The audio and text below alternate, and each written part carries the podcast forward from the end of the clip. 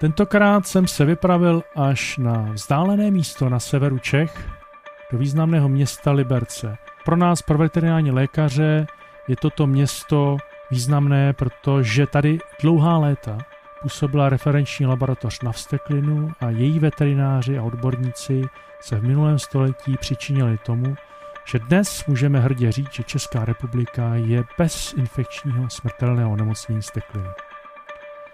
Já jsem se vypravil na jednu z nejlepších veterinárních klinik v Liberci a dovolím si říct jednu z nejlepších veterinárních klinik v České republice.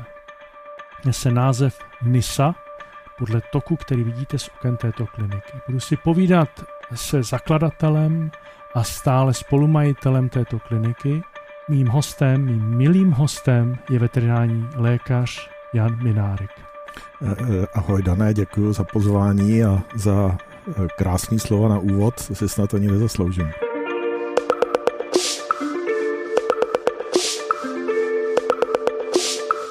No, eh, hezky se to poslouchá, kež by to byla pravda, já se o to každopádně snažím a od začátku. Já jsem měl to štěstí, eh, že si zmiňoval, že v Liberci eh, referenční laboratoř na vsteklinu a my jsme taková veterinární rodina, takže můj otec tam kdysi pracoval. A pak se začal specializovat a v rámci té své specializace byl vyslán do zahraničí, konkrétně na pomoc do Afriky, eh, takže já jsem jako dítě strávil nějakou dobu v zahraničí se, se svými rodiči a eh, díky tomu jsem byl vystaven trošku jiným podmínkám a eh, naštěstí dneska zpětně nahlíženo mě to poměrně hodně otevřelo horizonty, už jenom v tom, že jsem se jako dítě dobře naučil anglicky a pak jsem z toho dlouho čerpal.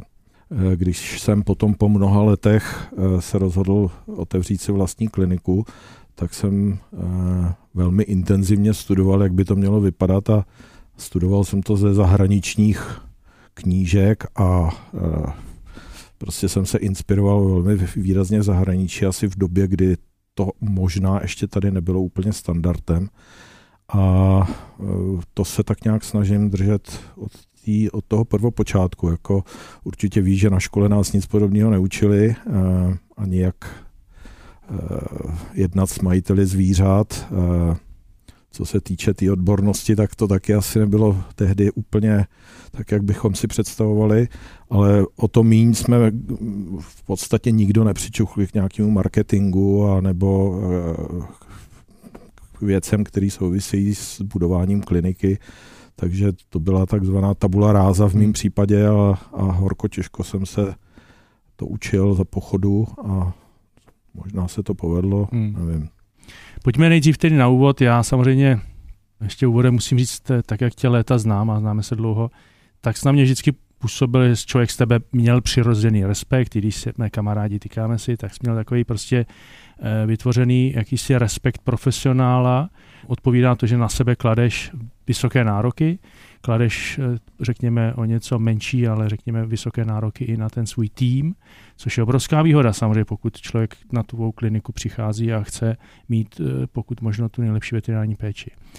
A na druhou stranu si myslím, že eh, kladeš i nároky samozřejmě na nás, jako na partnery, protože řekněme, spolu mluvíme mnoho let o, o, o přípravcích, které třeba potom vy nabízíte.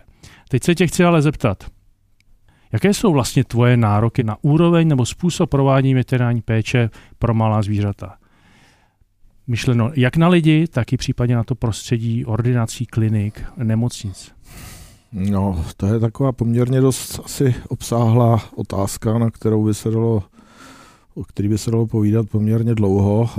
Já mám za to, že když člověk něco dělá, tak by to asi měl dělat na 100%.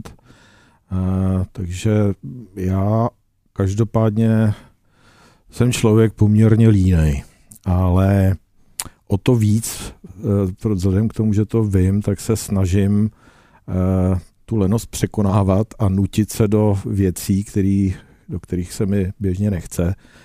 A eh, tak nějak jako mám zodpovědnost sám vůči sobě v tom smyslu, že vím, že pokud bych to nedělal, takže by to začalo uh, být vidět a to by mi bylo hodně nepříjemný.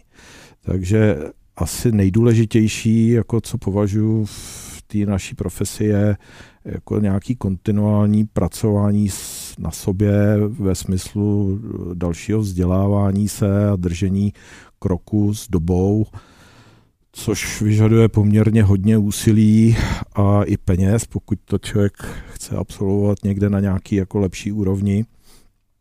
Takže v tomhle se snažím na sebe být přísnej, abych každoročně udržoval, jako se udržoval v, v jakýsi profesní kondici.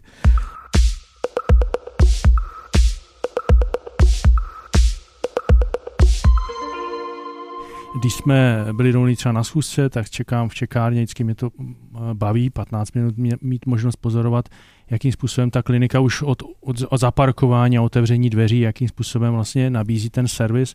A musím říct, kdykoliv jsem byl v té čekárně, tak vždycky jsem měl téměř, musím říct, u každého toho eh, návštěvníka se psem nebo s kočkou, že je o ně velmi dobře postaráno už od vstupu do čekárny, oční kontakt s člověka, který držel službu na recepci, a už jenom to, jakým způsobem vlastně po dobu čekání s ním se pracuje, není ponechán v nějakém stresu. No v podstatě chci říct ve stručnosti to, že eh, jsem na těch lidech viděl, že je to, řekněme, určitá skupina lidí, kteří jaksi mají nějakou etiketu chování, eh, což si myslím, že je třeba i dáno tím, jak ty vlastně na lidi působíš. Nevím, jestli je to pravda, zkus mě to říct, ale moje otázka na tebe byla vlastně, jaké ty kladeš nároky, nebo co bys očekával za dovednosti, vlastnosti od majitele, chovatele čtyřnových parťáků, protože na tom fakticky záleží asi nejvíc, jaký, jaké zdraví bude mít ten pes nebo kočka, nebo v jaké psychické pohodě eh, to zvíře bude, protože je odkázáno na toho člověka, který si ho vybral a má. Takže ve stručnosti, jaké ty máš nároky, nebo jaké eh, očekávání máš od eh, majitelů zvířat? Uh, no, já uh, se snažím velmi intenzivně věnovat všem, uh, kdo k nám zavítají a s nějakým problémem. Mm, samozřejmě mezi majiteli je, jsou velký, velký rozdíly, dost často tam přijdou, jsou vystavení stresu, mají starost o toho svého mazlíčka. Um, pro mě ale strašně důležitý, abychom my eh, těm lidem vysvětlili všechny naše kroky, takže to je automaticky mm, vzhledem k tomu, že eh, eh, ten majitel kolikrát mm, se snaží získat co nejvíc informací, ale v podstatě kolikrát tomu moc nerozumí. Takže snažím se, aby jsme byli srozumitelní, aby jsme majitelům vysvětlovali od začátku, co budeme dělat, proč to budeme dělat. A velice mě frustruje, pokud se setkám s někým, kdo tam sice je, ale v podstatě moc neposlouchá třeba nebo hledá nějaký jednodušší řešení, Eh, který bohužel většinou neumíme nabídnout, protože ta medicína není, není o jednoduchých řešeních. Eh, takže eh, já ze sebe dokážu vydat maximum, pokud vidím, že ten partner na té druhé straně o to stojí. V momentě, kdy o to nestojí a chce, abychom vyřešili problém píchnutím injekce nebo mm, zázračná tabletka, tak to mě poměrně dost frustruje a takový klient je pro mě mnohem náročnější na, na jednání a na vysvětlování, než někdo, kdo o kom vím, že si nás našel právě proto, že chce nějakou tu péči a e, má zájem o to, tomu, tomu zvířeti poskytnout v rámci možností všechno, co my mu můžeme nabídnout.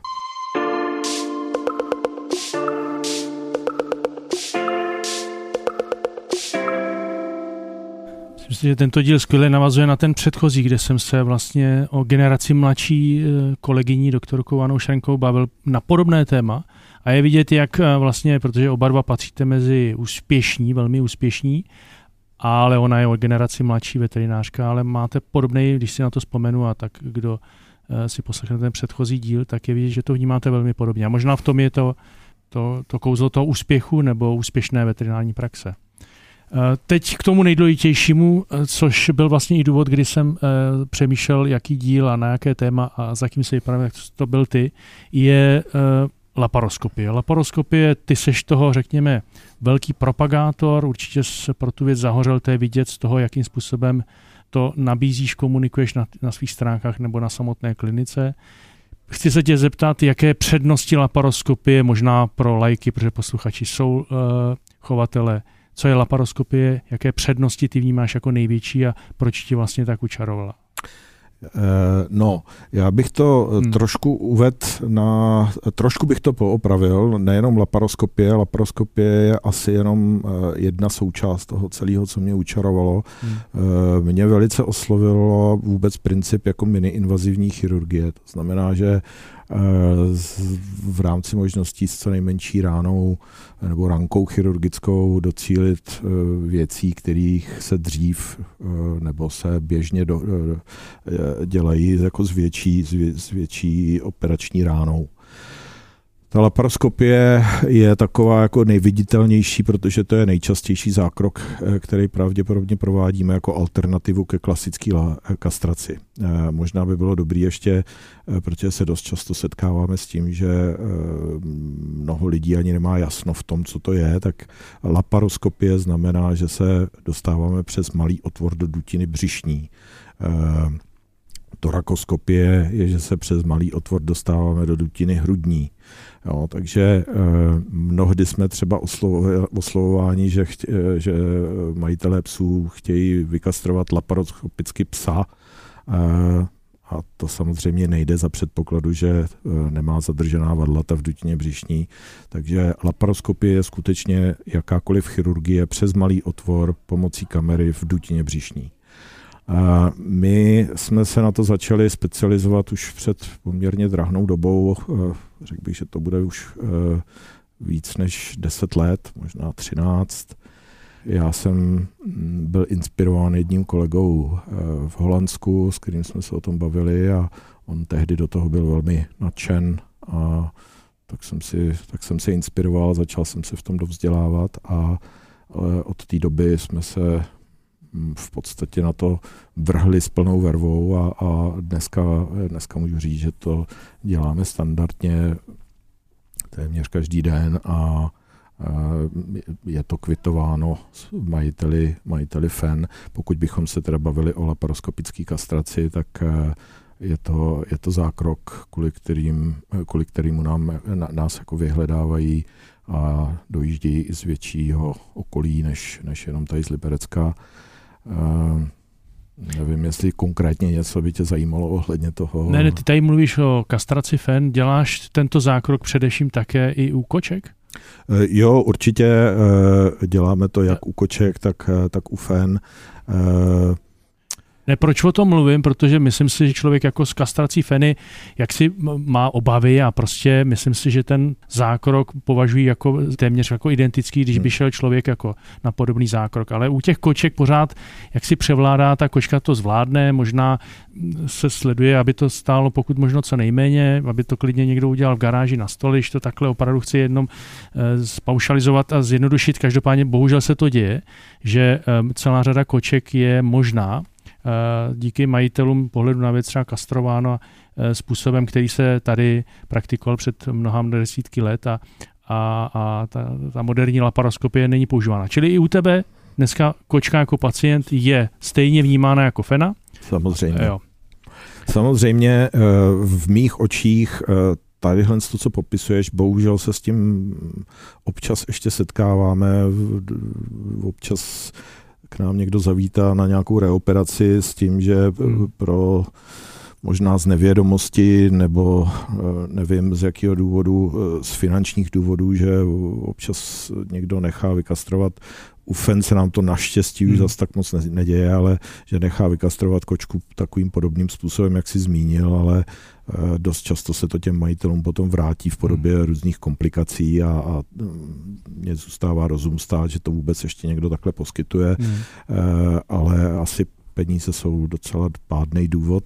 Eh, z mýho hlediska samozřejmě je to šetření na nepravém místě. My jsme se rozhodli jít úplně opačnou, opačným směrem s tím, že eh, pokud to zvíře Eh, pokud tomu zvířeti můžeme dopřát to, že to je výrazně méně bolestivý, výrazně líp se eh, zotavuje po operaci, eh, místo toho, že má rozříznutou celou dutinu břišní hmm. nebo prostě má ránu na, v dutině, má na břišní stěně, tak má jednu nebo dvě malé ranky, tak za mě vůbec není o čem a myslím si, že by to měl být zlatý standard dneska operovat tak, aby to zvíře mělo neuměrný utrpení, nebo aby ho to bolelo víc, než je nutno, nebo aby se to hojilo déle, než je naprosto nezbytný.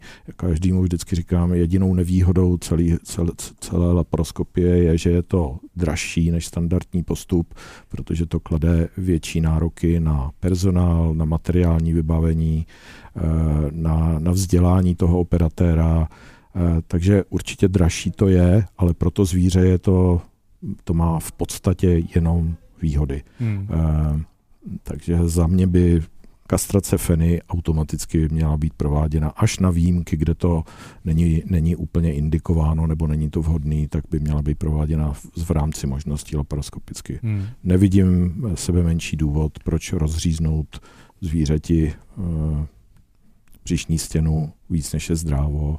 Hmm. Takže jako tohle to si myslím. My se tím řídíme. Dneska eh, v podstatě ta naše klientela je taková, že eh, pokud to někomu vysvětlíme a nabídneme to a vysvětlíme výhody, případně nevýhody, eh, co to pro to zvíře znamená, tak 9 z 10 majitelů si vybere tu laparoskopii v případě, že z finančního důvodu nebo z finančních důvodů si to dovolit nemůžou, tak samozřejmě poskytujeme i klasický postup. Eh, snažíme se to dělat co nejšetrněji, hmm. takže není to tak, že bych se na to díval úplně z patra, že, se to, že to není lege artist, tak to určitě není, ale existuje lepší metoda, tak proč ji nevyužít. Hmm.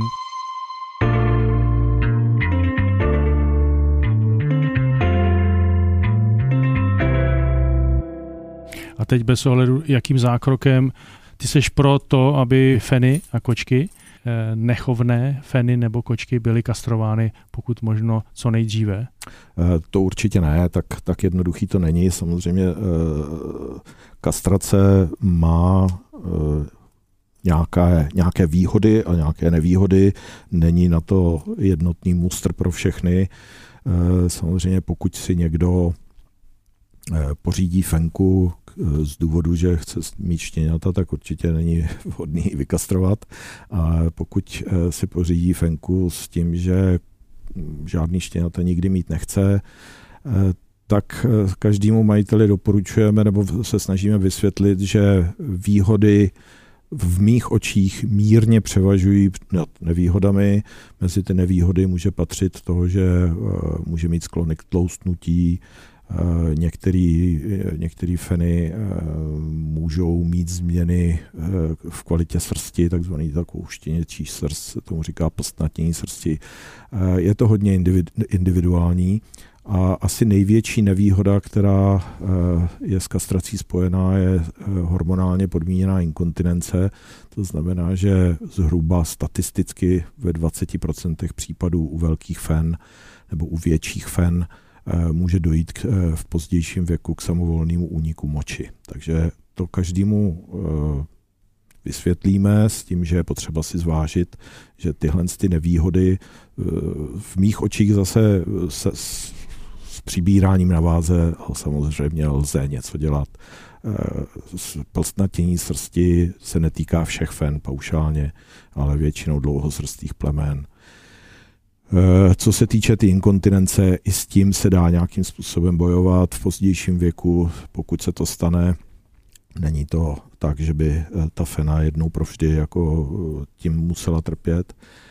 Ale na druhé straně je spousta výhod toho, že ta fena je kastrovaná. My to dnes a denně vidíme na klinice, Eh, že chodí feny, které mají nádory na vaječnících, eh, falešní březosti, eh, nádory na mléčný žláze s tím spojený s hormonálním cyklem, záněty dělohy a tak dále. Takže je celá řada život ohrožujících a nepříjemných věcí, která je tímto zákrokem odbourána a neexistuje jednotná rada pro všechny.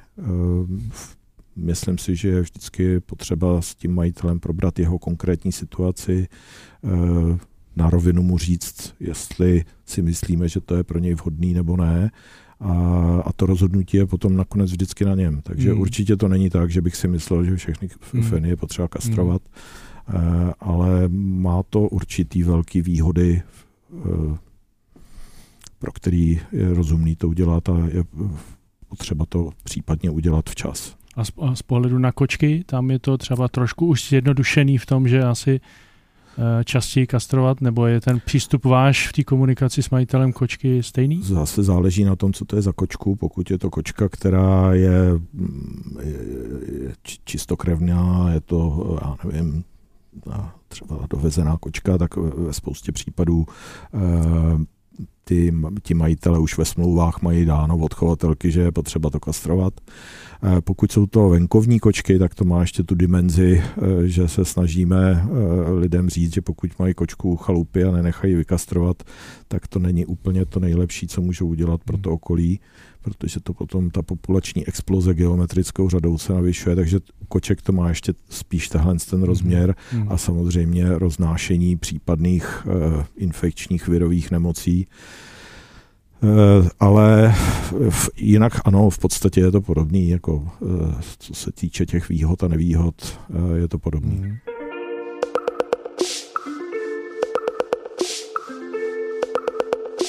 Záběrem otázka v souvislosti s tvojí bohatou profesní kariérou, která bych řekl, je na svém vrcholu, i když ty seš jeden z mála, který přesto nadále pokračuješ ve svém vzdělávání na prestižních univerzitách v Evropě, platíš si tam nákladné, náročné kurzy.